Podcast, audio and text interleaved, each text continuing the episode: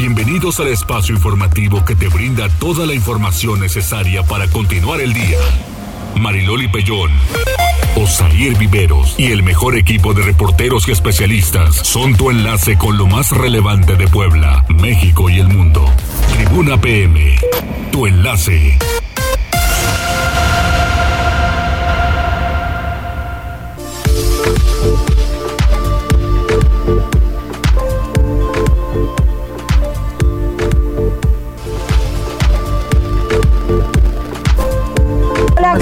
Buenas tardes, un placer saludarles en este martes, es martes.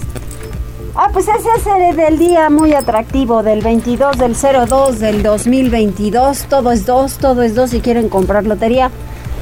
Hoy hay justamente sorteo, entonces pues en una de esas, miren, hasta están llamando que dicen que sí. Ya te están vendiendo los boletos. Ándale, ¿cómo están? Buenas tardes en cabina. Hola, Jos. ¿Qué onda, Osai? ¿Cómo estás? Hola Maritoli, muy buenas tardes a ti, a nuestros amigos del auditorio. Pues mira, bien aquí ya listos con la información de la jornada. Ya sabe que hoy es martes de entrevista con el secretario de salud, así que si tiene todavía dudas de cómo están funcionando, por ejemplo, estos centros de vacunación permanente, que ya eh, a partir de hoy están funcionando en el interior del estado y también aquí en la zona metropolitana.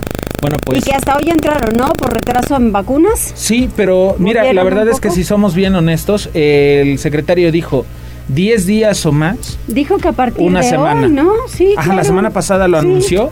Hace ocho días. Y mira, ahorita ya están, ya están listos. Entonces, yo creo que si tienen alguna duda de cómo van a funcionar, de cómo van a estar atendiendo a la gente, nos puede escribir a las redes sociales en la transmisión y obviamente, bueno, pues les compartimos todos esos reportes al, secretario en tiempo real y les está pues contestando. Ya saben que además él es bien amable en ese sentido. Sí, claro. Y resuelve todas las dudas. ¿Tenemos vías de comunicación? Así es, que nos, eh, que nos llamen al número en cabina 242 1312, la línea de WhatsApp 22 23 90 38 10 y en redes sociales, ya sabe que nos puede escribir en las cuentas de Twitter, arroba noticias tribuna, arroba mariloli pellón y arroba viveros-tribuna.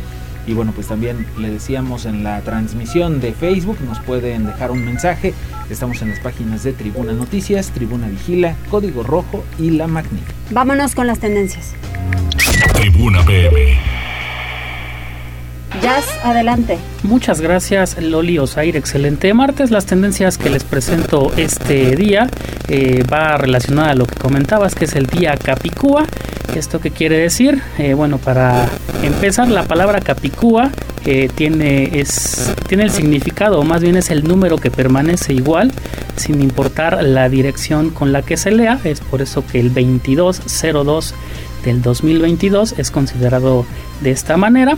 Y este bueno esta fecha es bastante curiosa en todo el mundo y hay varias supersticiones y la que más me llamó la atención es la que tienen en Singapur porque este eh, es aprovechado esta fecha para más de 500 eh, parejas se casan deciden casarse en esta ocasión y también la siguiente fecha capicúa llegará bueno será el 3 del 2 del 2030. Eso quiere decir que será el 3 de febrero del 2030. Entonces por eso que es considerado este día como el día más importante de la década.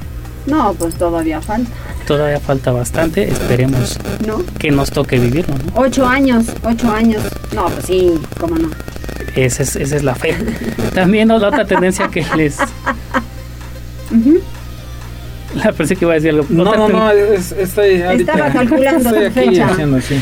Otra tendencia que les presento es el doctor Hugo López Gatel, y es que aparte de ser su cumpleaños, eh, calificó este día en la mañanera del presidente Andrés Manuel López Obrador como oportunistas a los padres que tramitan amparos para buscar eh, vacunar a sus hijos, lo que dijo el subsecretario de salud. Dice, nunca hemos tenido resistencia a proteger a nadie, la distorsión hecha en los medios provoca que la población se confunda, nos quieren hacer parecer que somos, que somos Herodes y en este momento priorizamos a los grupos de edad con mayor riesgo. No es cierto, los niños se han enfermado, 94 niños en Puebla han fallecido. Además, además, ¿sabes qué me molesta? Que califique a los papás de estos chavos como oportunistas. Digo, al final, ¿quién carambas no haría lo que fuera por sus hijos? Para empezar. El señor tiene hijos. Sí, digo, acaba de ser papá. Acaba de ser papá. Sí. Ay. O sea, al final tú tienes la preocupación de que se van que- a con la que se iba en la chalupa.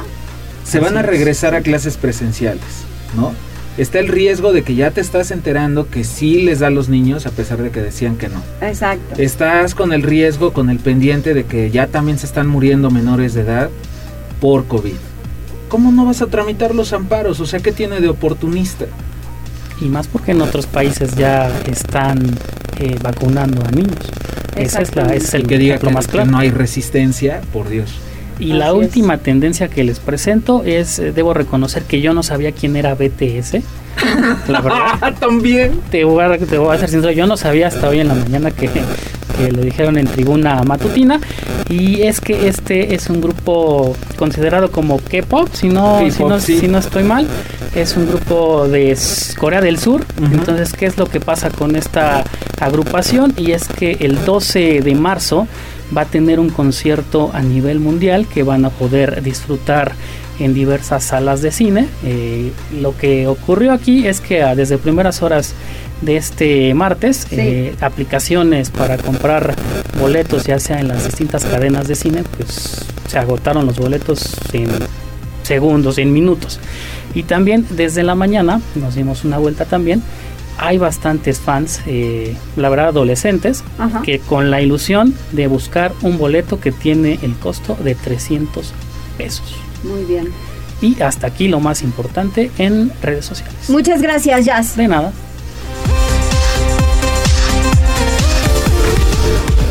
Vamos con Gisela Telles porque personal de protección civil municipal fue reconocido por el presidente eh, Eduardo Rivera Pérez tras su intervención en las explosiones de Xochimehuacán y la colonia Amor. Adelante, Gisela. Así es, Mariloli, te saludo con mucho gusto, igual que a nuestros amigos del auditorio. Y te comento que el alcalde Eduardo Rivera Pérez reconoció la labor, como bien lo mencionas, de los elementos de protección civil. Mencionó que quería agradecer su trabajo y también la capacidad de respuesta que muestran, porque estuvieron ahí apoyando y también salvando a las personas que se encontraban en riesgo. Durante este evento que se llevó a cabo en el Zócalo de la capital poblana, el edil dio a conocer que dicha dirección ha atendido más de mil reportes en lo que va de su gestión, más de 373 de emergencia, más de 579 de rescate y apoyo a emergencia y más de 65 de incendios. Por ello dijo que en justicia su heroico trabajo es fundamental reconocer su compromiso de proteger la vida, integridad y también salud de las y los ciudadanos ante cualquier emergencia. Así lo decía. Hemos atendido más de 373 reportes de emergencia. Hemos atendido más de 579 reportes de rescate y apoyo a emergencias y más de 65 reportes de incendios. En total, se ha dado respuesta a más de mil reportes. Es por eso que en justicia a esta heroica labor que hacen todos los días, se hace este reconocimiento público a los elementos de protección civil. Quiero agradecerles a nombre de la ciudad y del gobierno su trabajo, su capacidad de respuesta, de todos y cada uno de ustedes que estuvieron ahí apoyando, salvando a las personas que se encontraban en algún riesgo. Rivera Pérez, además, destacó las labores de los integrantes de protección civil durante el colapso de un edificio debido a una explosión de gas en la colonia San Matías, la explosión por toma clandestina en San Pablo Xochimilhuacán y en el rescate de una mujer que cayó a un registro sin tapa en el centro histórico. Por último, afirmó que realmente un trabajo heroico el que realiza todo el personal porque literalmente se juegan el pellejo, es decir, la vida, al estar haciendo esta labor. Así que pues este reconocimiento se realiza por lo que llevan a cabo y por lo que ayudan a las y los poblanos. La información, Mariroli. Muchísimas gracias, Gise. Y pues sí, vale la pena, vale la pena hacer ese tipo de reconocimientos Así es. cuando la gente lo vale. Y fíjate que en este caso mencionábamos muy temprano cuando hicimos el enlace con Alfredo Fernández a esta a este evento del Ayuntamiento de Puebla que pues hacíamos extenso ese reconocimiento también para quien en su momento encabezó la que era este Secretaría de Protección Civil a Gustavo Ariza porque a él le tocaron inter- eh, las intervenciones tanto en Xochimehuacán este bueno en la colonia Amor ya no pero en Xochimehuacán sí entonces Digo, ahí está el trabajo que hacen ellos. Vamos con Pili Bravo, el ciclo de incendios 2022, el de menor incidencia en el estado de Puebla. Esto está reportando la CONAFOR. Pili, ¿cómo estás? Buena tarde. ¿Qué tal? Muy buenas tardes. Pues fíjate que la temporada de incendios 2022 ha tenido un retraso notable debido a la humedad del medio ambiente generado por los frentes fríos y lluvias atípicas que se han presentado en el territorio de Puebla que apenas registra un promedio de una docena de conatos que se han presentado en territorio y que se han podido controlar de manera oportuna por las brigadas eh, pues estos incendios, estos conatos han causado apenas pues daños parciales en 80 hectáreas, generalmente de herbáceas. Los focos de calor relacionados a incendios forestales detectados al inicio de esta semana con el sistema Hazard Mapping ha obtenido por el servicio meteorológico es que se detectaron principalmente pues algunos conatos eh, en el caso de las de eh, municipios de Puebla como es San Salvador el Verde y una parte de la Sierra Norte pero que rápidamente fueron controlados eh, datos de la semana del 11 al 17 de febrero en todo el país solo se presentaron 40 incendios en 10 entidades federativas detectando 300 hectáreas afectadas pero en el caso de Puebla, pues ha salido de la lista negra, pues de siempre que cada año tenía incendios y que bueno, pues tenía que movilizar a sus brigadas. Este año, afortunadamente, pues es el que tiene menos incendio hasta ahora. Vamos a esperar porque todavía esta temporada pues se llega a prolongar hasta a veces el mes de mayo. Ese reporte. Muchas gracias, Pili. Y ahora vamos con el, eh, bueno, con los temas de la rueda de prensa del gobernador del estado, porque, bueno, pues Miguel Barbosa confirmó el traslado de 18 reos de San Miguel a diferentes penales. Liliana, adelante, buena tarde. Buenas tardes, hasta te saludo con gusto, igual que al auditorio. Miguel Barbosa Huerta, gobernador del estado de Puebla, dijo que el traslado de 18 personas privadas de la libertad del penal de San Miguel a prisiones de Veracruz, Morelos y Michoacán responde al objetivo de su gobierno de limpiar el cerebro poblano de controles internos. Es en serio, detalló el mandatario al aclarar que más allá del caso del bebé Tadeo, su gobierno está empeñado en disolver cualquier posibilidad de que internos de San Miguel emprendan acciones de autogobierno. Aprovechó para llamar a las PPL a conducirse conforme a los reglamentos del penal, comprometerse con su rehabilitación y desarrollar una especie de reconciliación con la sociedad de modo que cuando obtengan su libertad puedan incorporarse a ella de manera adecuada. Y esto es parte de lo que deseábamos escuchar. Fueron 18, 8 a Michoacán, ¿cuántos? 8 a Veracruz, este, alguien que se mencionó aquí, ¿cómo se llama? Yosanki, a un penal de Morelos. Estamos limpiando, estamos, y nada que ver con el tema del niño Tadeo, ¿eh? No, estamos limpiando el reclusorio, estamos limpiando el reclusorio de todo lo que pueda existir de controles internos. Es en serio, ¿eh? El mandatario se refirió también al traslado de Yosanki N, alias Ana la Cubana. Ella fue detenida en julio del 2019 y dos meses después vinculada a proceso por delito de homicidio calificado en contra del el dueño del bar Franco, a quien aparentemente asesinó por una cuenta de dinero. En este sentido, él señaló que ella fue trasladada al penal de Morelos. Este es el reporte.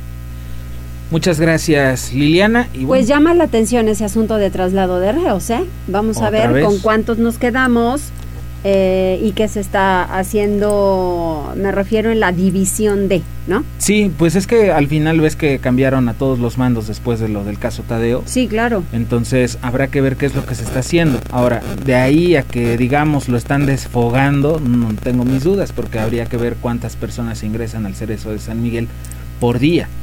Y ahorita estamos hablando de pues 18 reos que se van a ir a otros penales. Así es. Entonces, sí me parece sí me parece complicado, pero ha de ser una estrategia para ir desarmando algunos grupos que a lo mejor tenían el tenían el, control del penal. Oye, vamos con Alfredo, porque por perros callejeros localizan extremidades humanas y el cadáver de una persona al norte de la capital.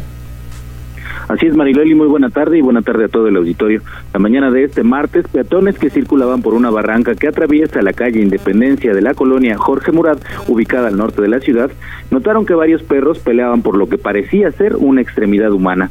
Esto fue reportado al 911 respondiendo elementos de la Secretaría de Seguridad Ciudadana de Puebla, quienes luego de una revisión confirmaron que se trataba de restos humanos que ya eran carcomidos por perros callejeros. Procedieron a asegurar el área y dieron aviso a personal de la Fiscalía General del Estado y luego de realizar las diligencias procedieron al traslado de los restos a las instalaciones de CEMEFO para sus estudios de rigor. Versiones no oficiales informan que al interior de una obra en construcción en la zona fue hallado el resto del cuerpo de esta persona en avanzado estado de descomposición y de ahí fueron extraídas las extremidades por los canes. Hasta aquí la información. Muchísimas gracias, Alfredo. Y vamos con Daniel Jacome. Así es, porque bueno, esto ocurrió con diferencia de horas. El cadáver embolsado de una persona fue abandonado dentro de un tambo a unos metros de la Academia de Policía en Alpuyeca. Este lunes fue localizado el cuerpo de una persona, el cual estaba en estado de descomposición, embolsado y al interior de un tambo, al costado de la Academia Policial de Puebla, en la comunidad de Santa Cruz Alpuyeca. Durante la noche, autoridades estatales fueron alertadas sobre la presencia de un contenedor, en cuyo interior se encontraba lo que parecía ser un cuerpo, mismo que despedía un olor putrefacto. Por lo anterior, al lugar arribaron uniformados de la Secretaría de Seguridad Pública Estatal, quienes dieron aviso al personal ministerial. Peritos de la Fiscalía General del Estado se encargaron de realizar las diligencias de levantamiento de cadáver y autorizaron su ingreso al servicio médico forense a fin de practicarle la necropsia de rigor. Muchas gracias, gracias Daniel. Y mientras tanto, pues un saludo a toda la gente quienes ya están comunicándose con nosotros, quienes están pendientes de este espacio informativo. ¿Tenemos algún mensaje, Jazz? Todavía no, pero saludos para Andrés Flores que está pendiente. Sí, y ah, hay varias personas que ya están eh, conectadas. Sí, pues de hecho el señor Arturo Hernández se comunicó a la línea en cabina, al 242-1312, y dice Arturo que si se está adelantando el pago a personas de la tercera edad, nos decía ya es que ayer ya estaban formados ya estaban haciendo fila para el cobro, pero ¿tienes ya algún reporte? Sí, mira, hay información aquí que es más que nada por la veda electoral que los adultos inscritos en el programa de pensión bienestar recibirán a más tardar en marzo el pago adelantado de los próximos dos bimestres, pero de, de acuerdo con las reglas de operación de este programa, se priorizará a los que están con tarjeta de débito. Ok. Va, muy bien. Pero hasta marzo. Hasta antes de marzo. Antes, de, marzo. antes de marzo. O sea, esta semana y hasta el lunes vamos a estar Recibirán 7.700 pesos. Okay. Perfecto. pues ahí lo tienes. Sí están adelantando y es por el tema de la veda. La veda pero van a priorizar a la gente que tenga su tarjeta. Exactamente, así es. Muy bien, pues vamos a hacer una pausa. Volvemos. Enlázate con nosotros. Arroba Noticias Tribuna en Twitter y Tribuna Noticias en Facebook. Ya volvemos con Tribuna PM. Noticias, tendencias y más. Estamos de regreso. Tribuna PM, tu enlace. 14 horas con 23 minutos. Y el secretario de Salud, José Antonio Martínez García, en la línea telefónica. ¿Cómo estamos, doctor? A ir a tomar el auditorio. Un saludo vacunado con cubrebocas y sana distancia y gracias por el espacio para mantener informado a las y los poblanos. Gracias, Marilol. ¿Esa es presunción? Saludos, saludos, secretario. Igualmente, mi Osair, no lloraste, qué bueno, Osair. Para nada, es más, ni paracetamol tomé, como, los, como los niños grandes. Lo hubieras visto al día siguiente, pregúntame al día siguiente. Tirado. ¡Tirados! Ahorita, le voy a decir así como este, como Cristian Nodal a los fans de Belinda. ¿Cómo? Nada más píquenme y ahorita, ¡Ah! ahorita digo, ahorita digo. Ah, pero vale la pena por sí. que, que este refuerzo eh, la posibilidad disminuye drásticamente de tener una enfermedad eh, ni siquiera de moderada, obviamente severas o, caer en un hospital es prácticamente nulo. Y si nos da con ya vacunado con el refuerzo va a ser un cuadro gripal muy muy rápido. Y este y por supuesto que valía la pena Marilol y Yosairo que lloraron pero valió la pena. ¿Cómo les fue en esta jornada? Bien Mariloli. Eh, sí vimos eh, que para nuestra meta eh, faltó alrededor del 12%. Eh, creemos que a lo mejor este 12%, como fue el área conurbada, también llegaron a Puebla Capital a ponerse el refuerzo.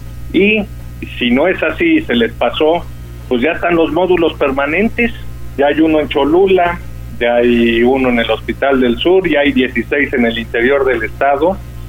Por lo que ya no hay pretexto para decir que no me vacuné porque eh, pues porque no me dio tiempo, no quise. Ahí están ya los módulos permanentes abiertos de 8 de la mañana a 2 de la tarde, de lunes a viernes.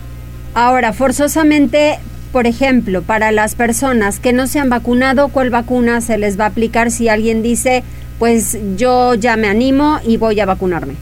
Ok, eh, mira, prácticamente es Astra, Astra la de primera dosis de rezagados. Hay lugares eh, que por la dificultad eh, geográfica y eh, obviamente el acceso en comunicación, ponemos ya sea Sputnik, la, la dosis de, de, ves que vienen azul y roja, la roja es el complemento, así se llama, de Sputnik, este complemento es el que nos sirve como dosis de refuerzo, y también hay cancino como dosis de refuerzo. Eh, estas vacunas las ponemos en lugares de difícil acceso. ¿Por qué? Porque eh, cancino es muy, muy noble para, para la distribución y prácticamente no requiere temperaturas bajo cero y las podemos tener en un refrigerador común y corriente y su manejo es muy noble, por eso eh, preferimos utilizar este tipo de vacunas de refuerzo en lugares de difícil acceso. Pero eh, el grueso es AstraZeneca, es la que más tenemos. Y para las personas, por ejemplo, si ahorita no viene un proceso de vacunación que, que puedas anunciar, ¿no? Y van a un permanente para un refuerzo, ¿se vale? Ok, no se vale si todavía no está mi edad en el, en el plan que tenemos. Entonces, lo correcto es esperar la, las jornadas de refuerzo, esperarlas a, que nos toque por, por, por, este, por grupo etario y porque ya necesitamos el refuerzo, ya pasaron los, los cuatro meses reglamentarios. Entonces, ahí nos tenemos que aplicar el refuerzo. Esto estos módulos permanentes son para los que se nos pasó por completo. Este, o sea, nosotros le llamamos rezagados, ajá, o que nunca nos eh, habíamos querido vacunar y ahorita reculamos y ya dijimos, vamos y me voy a ir a vacunar. O sea, entonces, es el que tenga, el que no tenga alguna vacuna, ¿es para ellos? Así es. o para, el que, se le pasó su refuerzo de que ya tengo que me tocaba Sinovac, ¿no? Me puse la primera de Sinovac hace ocho meses y nunca me, puse la segunda. Entonces también es para ellos, ah, para rezagados de segundas dosis. Rezagados de segunda dosis y primerizos. Así es. Muy bien, la tercera dosis hay que esperar a que haya un nuevo anuncio de vacunación. Afirmativo. Pero si yo tengo, por ejemplo, doctor, eh, 60 años y más, 50 años y más, 40 años y más, o más. Eh, y a mí me falta la tercera dosis, pero en ese camino, cuando me tocaba, me enfermé y no se la pusieron. ¿Qué pasa? Mira, si es refuerzo, hay que esperar, Mariloli, porque vamos a estar haciendo jornadas. Eh, ahorita, con esta que ya iniciamos el día de mañana, iniciaremos, perdón, el día de mañana en la Sierra Norte y Nororiental, sí. eran los que nos faltaba de 30 años y más. Ok. Ok. Pero entonces, ¿qué viene? Pues viene la de 20 años y más. Entonces, en esas jornadas se pueden, para refuerzos, sí. en esas jornadas es donde deben de ir los rezagados del refuerzo. Ya. En las permanentes que pusimos son rezagados de segundas dosis, no de refuerzo, de segundas dosis sí. o primerizos. Ya. Me queda clarísimo. Oye, doctor, ayer escuché algunos de mis compañeros periodistas a nivel nacional que estaban comentando que iba a haber la posibilidad de que cada seis meses hubiese algún refuerzo. ¿Esto es cierto o no es cierto? No, no. Mira, todo se saca según eh, valoraciones científicas, Mariloli. Sí.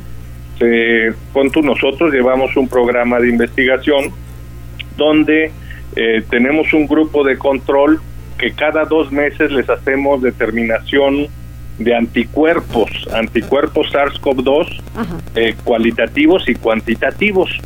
Y esto nos va dando la idea o nos va poniendo el contexto de cuánto me está durando la inmunidad adquirida por la vacunación. Sí. Entonces, en el caso de Pfizer, y tenemos grupos control de las diferentes marcas.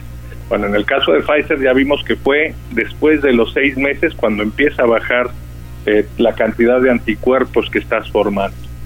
En caso de Cancino, fue prácticamente del cuarto mes, cuarto y quinto mes. En caso de Sinovac, fue después de los seis meses, fíjate, salió buena la, la, la China, Sinovac. En caso de, de Sputnik, todavía no tenemos el control nosotros, eh, porque nosotros empezamos a poner Sputnik por ahí de octubre. Ajá. Entonces apenas vamos a llegar a los seis meses y las determinaciones siguen siendo muy altas de anticuerpos. Sí. Pero de esta misma forma como nosotros estamos haciendo la investigación, en el resto del país y en el resto del mundo ya lo hicieron y se determinó que a partir de los tres o cuatro meses vale la pena ya iniciar el refuerzo. Ahora, si tú me dices que a los cuatro meses voy a tener la necesidad de ponerme otro refuerzo, aún no se estudia, Marilol. No se estudia. Todavía Ahora, no se estudia. Así eh, es. hay otra situación importante. Ah, eh, como ya comenzaron a anunciar la posibilidad de llevar a cabo el desfile en Semana Santa, la procesión del Viernes Santo, que sabes tú que va muchísima gente. Eh, tú que has analizado el comportamiento del virus en sus diferentes etapas, desde el inicio, luego Delta, Omicron y demás, ¿tú crees que para esas fechas que estamos hablando apenas va a comenzar la cuaresma, sí haya posibilidad de llevar a cabo todos estos eventos? Este, sí, Mariloli. Eh, ahorita, fíjate, Mariloli, que al ya no permitir el cierre eh, y con una cepa tan transmisible como fue Omicron. Entonces llegamos a un punto de, de muchísimos contagios con poco internamiento en comparativo con las olas anteriores y mortalidad baja. Pero aquí lo más importante, Mariloli, es que si vamos a ir a estas eh, festividades y este, o verbenas, verbenas que populares, pues es mi uso de cubrebocas, mi sana distancia y por supuesto eh, eh, mi lavado de manos y estar evitando el contacto con personas eh, que yo no conozco, por lo menos que se queden a metro y medio, ¿no? De, de, uno. Entonces eso ya lo aprendimos, Marilol. Si tú me dices va a haber una quinta ola, eh, se puede caracterizar como una quinta ola, aunque ya crezcan muy poquito, Marilol, pero ya no tienen una importancia eh, de de eh, un, un- de tomar eh, consideraciones o políticas eh, públicas de mucha fuerza, porque aunque llegue estas oleajes, oleajes ya no este, espigas gigantes como la que vivimos con Omicron, se van a incrementar un poquito los casos y van a disminuir a los 7 o 10 días y este va a ser el comportamiento ya normal mientras no salga una nueva variante que nos vuelva a poner en jaque. No, por Dios. No, ojalá que no. Oiga, este doctor, y bueno, yo le quería preguntar porque ya ve que en internet uno se encuentra todo tipo de información relacionada con la con la pandemia y entonces eh, y escuché los comentarios y vi las notas al respecto ahorita que estaba todo este asunto de la de la jornada de vacunación de la dosis de refuerzo eh, por ahí sacaron un artículo que decía que si las personas hacen ejercicio se potencializa la eficacia de la vacuna COVID. ¿Ustedes, o sea, es, esto es cierto? Digo, ¿ya hay, ya hay pruebas de ello?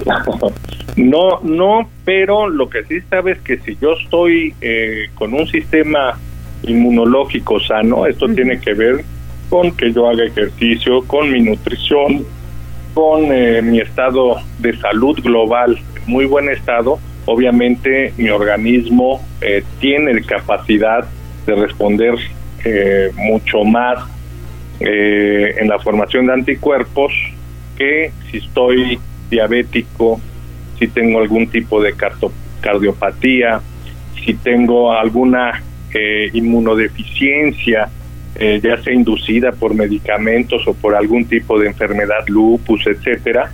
Eh, por supuesto que estas son condiciones o condicionantes a no producir la misma cantidad de anticuerpos. ¿Qué quiero decir con esto? Que si yo le pongo el refuerzo a un diabético y a una persona sana, el diabético va a producir menos anticuerpos que la persona sana. Okay. Y hay gobiernos en donde ya se está aplicando la cuarta dosis para este tipo de, de, de comorbilidades.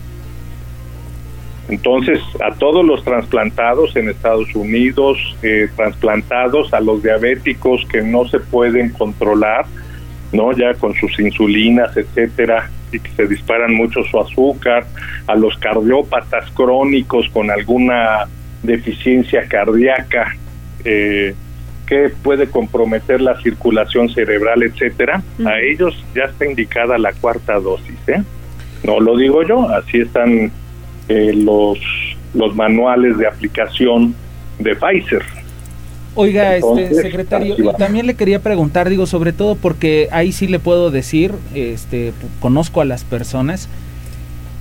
Hay algunas personas que eh, hicieron un cóctel de vacunas en las jornadas pasadas. Fueron algunas, se pusieron Pfizer, de, de pronto por algún error, vaya usted a saber, les pusieron otra primera dosis supuestamente de Astra y luego la segunda dosis se la pusieron de otra y han hecho un revoltijo. Ahorita que tienen los puntos permanentes, eh, ¿habría riesgo, por ejemplo, de que alguna persona llegara, tomara por sorpresa al personal y se aplicara una, una dosis de vacuna que a lo mejor no le corresponde? ¿Hay algún riesgo para esas personas? Sí, por supuesto. Mira, eh, sí lo puede, o sea, lo pueden llegar a hacer, obviamente con de forma inconsciente y ventajosa y ventajosa, pero hay estudios, Osair, y esto es muy importante, que si yo meto demasiada estimulación con el biológico para producir anticuerpos, mi organismo puede responder de forma contraria, se llama, ahí lo anotan y lo investigan, se llama retroalimentación negativa. Entonces quiere decir que si yo le meto demasiada presión a mi sistema inmune para que produzca anticuerpos y mi organismo ya produjo demasiados anticuerpos, llega un momento en que deja de producir anticuerpos y se llama retroalimentación negativa. O sea que yo me puse seis vacunas, ¿no? ¿Por qué? Porque yo pensé que me iba a proteger más del virus y no, y sale completamente contraproducente. Le exigí tanto a mi sistema inmune que este mismo dijo, oye, yo ya producí lo que tenía que producir y ya no voy a producir más anticuerpos. Y entonces empieza en una condición paradójica que se llama retroalimentación negativa.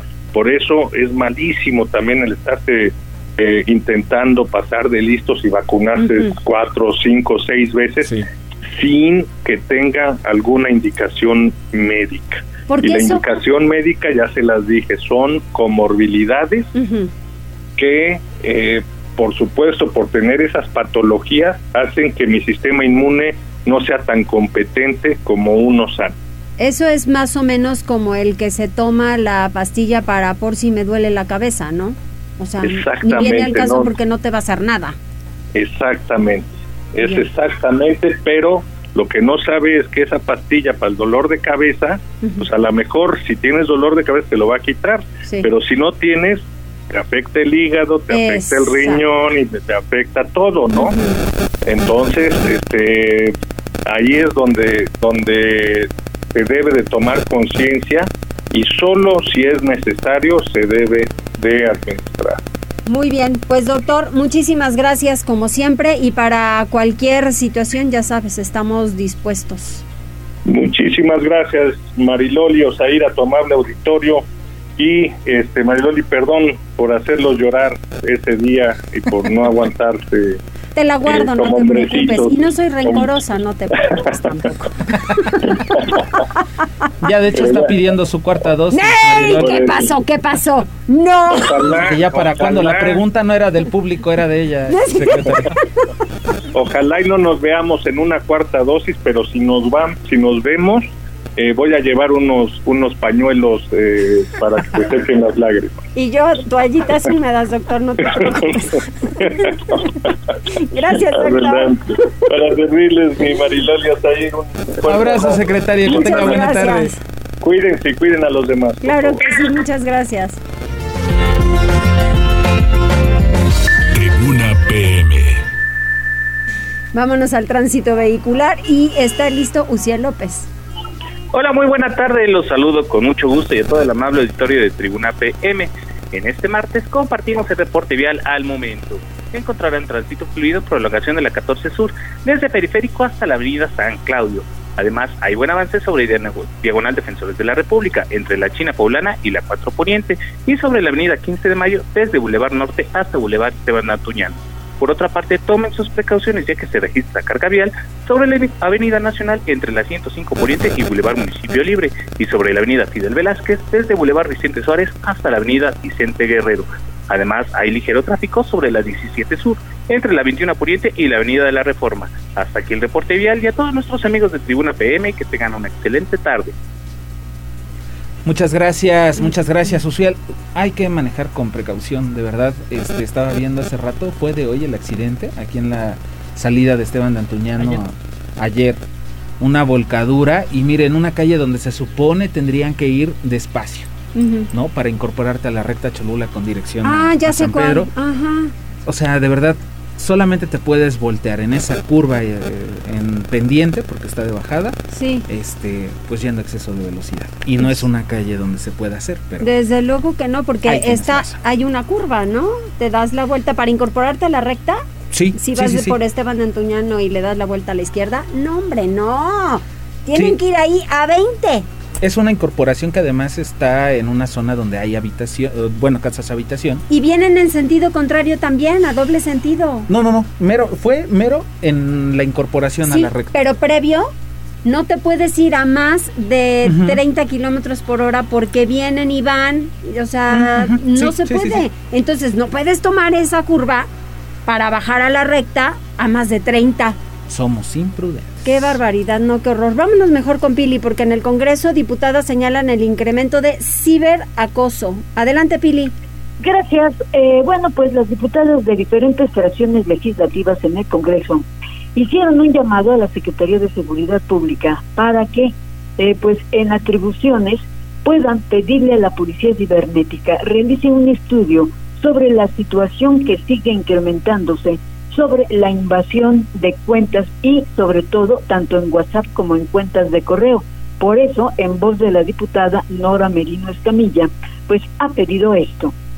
y eso lo que es es extorsión porque se está utilizando una cuenta que no es la suya para hacerse pasar por alguien más y con esto buscar un, eh, un beneficio económico. Por lo que son extorsionados y los dueños son ciberacosados a través de sus redes sociales y también de llamadas telefónicas. Es por ello que considero importantísimo exhortar a la Secretaría de Seguridad Pública para que la unidad o área especializada en política cibernética realice un estudio sobre esta situación y coadyuve en las investigaciones de la Fiscalía General del Estado para tratar de esclarecer de dónde surgen estos delitos y llegar con las o los culpables. Y esto porque han sido ya muchas las personas que se han visto afectadas en su patrimonio, porque, bueno, pues como ya lo habíamos hablado la semana pasada, se les pide dinero por una supuesta emergencia, cuando en realidad es falso. Pero lo más grave es que en otras cuentas también se está extorsionando al titular de la cuenta. Por eso la demanda de las diputadas de que intervenga ya con una investigación seria la Policía Cibernética y la Fiscalía del Estado. El reporte. Muchas gracias, Pili. Vamos ahora con Liliana. Así es, el sindicato mantiene disputa por las obras de la carretera Coapiaxla-Coacnopalan. El gobernador Miguel Barbosa advirtió que no va a permitir que afecten su desarrollo, Liliana. Gracias, Osair. Efectivamente, bueno, pues esta mañana Miguel Barbosa Huerta, gobernador del estado, afirmó que se está avanzando en las obras de construcción de la segunda etapa de la autopista Copiaxta-Coacnopalan, cuyo desarrollo ha derivado en una disputa entre los sindicatos que pretenden acaparar los contratos. El mandatario dijo que los sindicatos de transportistas se han convertido en grupos violentos que incluso a balazos pretenden quedarse con los trabajos. Sin embargo, aseguró que no se permitirá que estos grupos afecten el desarrollo de la vialidad ni que sus protestas escalen. Llamó a los involucrados a ponerse a trabajar y les advirtió que su administración no permitirá que cierre ninguna vialidad como parte de sus conflictos. Escuchemos. Y los trabajos de la segunda etapa de la Coapiastla Coagnopala no se han detenido, pues ya se volvió un asunto de, de complicación la participación de los sindicatos que ya se volvieron ahora no solamente transportistas que se pelean las obras a balazos en todo el país, ¿eh? se volvieron verdaderos grupos violentos los sindicatos, pero yo les digo a ellos que aquí se dediquen a trabajar. Por otra parte, el mandatario llamó a la Secretaría de Comunicaciones y Transportes a realizar las reparaciones de la autopista Puebla-Orizaba a partir del viaducto elevado hasta la caseta de Amosov. Dijo que este eh, tramo pues se encuentra en estado muy muy grave y que es urgente ya su reparación. Este es el reporte. Muchas gracias, gracias Liliana. Vámonos con Gisela porque esto sí, pues parece ser una muy buena noticia y esperemos que lleguen de verdad a un buen acuerdo. El ayuntamiento tiene listos puntos donde serían reubicados los ambulantes. Gisela. Así es, Mariloli, al destacar que no solo cuentan con 12 lugares, sino con zonas completas, Eduardo Rivera Pérez, presidente municipal de Puebla, dio a conocer que ya tienen listos estos puntos, las fotografías y hasta los metrajes para reubicar ambulantes principalmente del centro histórico. En entrevista, el edil reveló que existen varios sitios en la capital poblana para que estos informales se puedan instalar, entre ellos la 25 Poniente, cerca de unidades habitacionales en donde no se afectan hospitales o escuelas, así como el sur de la ciudad, y es que afirmó, al formar parte de una familia de comerciantes, puede asegurar que los espacios son muy buenas oportunidades debido a que son rentables y también seguras. Así lo decía no solamente son 12 lugares, son zonas completas. Algunas que se encuentran en zonas, yo diría, muy rentables. ¿no? Yo vengo de una familia de comerciantes y conozco muy bien lo que significa también el tener ahí oportunidad para tener algún puesto, algún lugar en donde vender.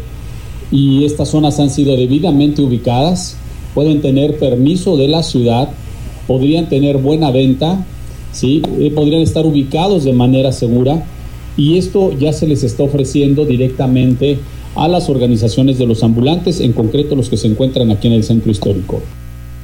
Rivera Pérez recordó que las organizaciones de ambulantes no han entregado los padrones que solicitaron desde el inicio de su administración, mucho menos, refirió, han aceptado reubicarse. Sin embargo, dejó en claro que seguirán insistiendo a través del diálogo. Cabe mencionar que el alcalde también explicó que una vez que se regulen los informales del centro histórico en los sitios mencionados, se cobrará por espacio, pues dijo, actualmente no contribuyen a las arcas municipales. De ahí que, aseveró, no tolerará tampoco ninguno, que ningún funcionario tenga su caja chica. El reporte Mariloli. Muchas gracias, gracias Gisela, esperemos que sí, porque el centro histórico tiene que estar limpio, tiene que estar libre. Y aparte aclarar, ¿no? Porque estaban hablando que eran 12 lugares para, para reubicarlos, pero no se refieren a los puestos, porque la gente ya se había ido por ese lado. Ajá. Que había como 12 espacios para los... 12 cuadritos, Sí, sí, sí, no, no, no, o sea, son 12 zonas para reubicar a varios a varios comerciantes. Digo, habrá que ver cómo funciona y habrá que ver ahora que los ambulantes pues acepten también, ¿no? Exactamente, pues por eso te digo que lleguen a un buen acuerdo. Vamos a hacer una pausa, volvemos. Enlázate con nosotros. Arroba Noticias Tribuna en Twitter y Tribuna Noticias en Facebook. Ya volvemos con Tribuna PM. Noticias, tendencias y más. Estamos de regreso. Tribuna PM, tu enlace. Continuamos en Tribuna PM, 14 horas con 53 minutos. ¿Vamos con Liliana? Así es, Grupo Salinas reconoce la aportación de la sociedad civil con la entrega del Premio Ciudadano del Año, que además esta, esta premiación, bueno, pues tuvo de invitado al gobernador del estado, Liliana. Gracias, Osair. Efectivamente, Dulce Zavala, Erika Gines y Marcos Madrid pues tienen algo en común. Este día fueron galardonados por el grupo Salinas al recibir el Premio Ciudadano del Año en Puebla. Este proyecto surgió de la necesidad de empresarios de dar a conocer y resaltar historias de personas que contribuyen con diferentes acciones a tener una mejor sociedad.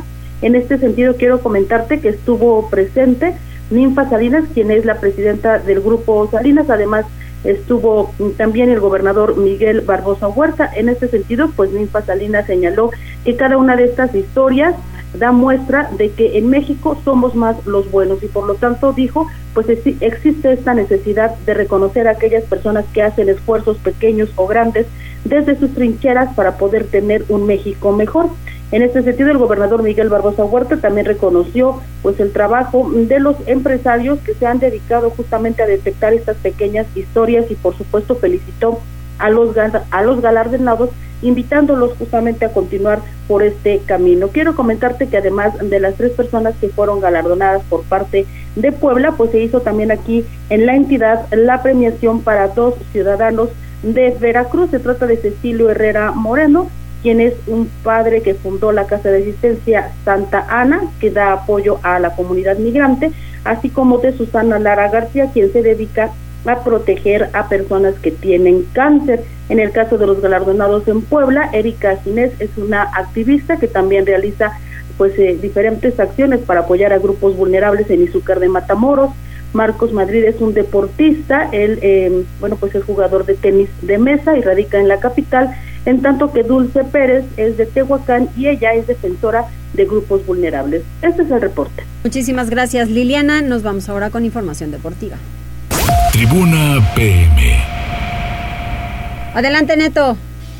¿Qué tal Mariloli? ¿Qué tal Osair? Muy buenas tardes, buenas tardes a todo el auditorio. Vamos rápidamente con información deportiva y con lo que está sucediendo en estos momentos en la UEFA Champions League porque debutó Dusan Blajovic y convirtió para el conjunto de la Juventus y es que la saga del Villarreal se rompió y quedó eh, completamente solo Albioli Paul, entre quienes Blajovic recibió un balón alto que bajó de pecho y remató a la media vuelta al palo largo de Jerónimo Rulli y con esto el conjunto de la vecchia señora está derrotando por la mínima diferencia. El Villarreal no se ha visto mal en esta primera parte, de hecho ha tenido la posición del esférico, pero simplemente no ha acertado de cara a la meta, así que la Juventus pues está sacando un resultado importantísimo con esta victoria por la mínima diferencia. Vámonos hasta el Stamford Bridge, allá en Londres, porque se acabaron también los primeros 45 minutos. El Chelsea apretó y muchísimo al principio, implantó un ritmo bastante alto y su insistencia se vio recompensada con el gol de Havertz, que tuvo dos claras antes de poder abrir el marcador. Reaccionó todavía Lille, pero no ha conseguido generar peligro. A un Mendy muy tranquilo en estos 45 minutos. La defensa blue sublime, comandada por un Thiago Silva sobresaliente. Así que, pues, a punto de arrancar la parte complementaria, el actual campeón del mundo, el Chelsea, está derrotando por la mínima diferencia al conjunto de Lille de Francia. Veremos qué es lo que sucede para la parte complementaria. Por otra parte, el conjunto de León esta noche estará recibiendo en el No Camp al Guastatoya de Guatemala a partir de las 9 de la noche con 15 minutos. Los Esmeraldas derrotaron a los centroamericanos por 2 a 0 en la ida del pasado miércoles con relativa facilidad y buscarán cerrar la llave para asegurar su pase a los cuartos de final que se jugarán el próximo mes de marzo. Mientras que el partido entre Montreal y Santos, que originalmente estaba programado para las 7 de la noche, se pospuso para mañana debido a las condiciones climatológicas adversas que se viven en estos momentos en Montreal. Y es que se espera una lluvia bastante helada, lo cual pues eh, ha propiciado que este partido pues mejor se dispute hasta mañana miércoles. Por otra parte, la leyenda del fútbol brasileño Pelé seguirá internado por una infección urinaria en un hospital de Sao Paulo, en donde recibe quimioterapia debido a un tumor de colon, fue lo que informó el establecimiento en donde recibe el tratamiento. Si les gusta el tenis, Rafael Nadal, el ganador de 21 torneos de Grand Slam, estará reapareciendo contra el norteamericano Denis Kudla, raqueta número 100 del mundo, en lo que será el abierto mexicano de tenis allá en Acapulco. Y es que Nadal debía enfrentar al norteamericano Riley Opelka, décimo octavo del ranking, pero el jugador quedó con fatiga luego de perder la final del Delroy Beach y fue sustituido precisamente por Kudla. Mariloli Josair, hasta aquí lo más relevante en materia deportiva. Muchísimas gracias, Neto. Saludos, buenas tardes. Buenas tardes. ¿Hay saludos? Sí, Connie Ángel que ya se está reportando. También Enrique Guevara dice hola, ¿qué tal Mariloli Osair? Saludos a todos. Y Franja de Metal, saludos Mariloli Osair. Día de Capicúa, 220222. Muy bien. Armando, Armando, ¿qué es MZLS? Dice saludos Loli. Y ya. Saludos, saludos, buenas tardes, que coman rico, que les vaya muy bien. Nos escuchamos mañana. Nos vamos al resumen de noticias. Buenas Gracias a todos.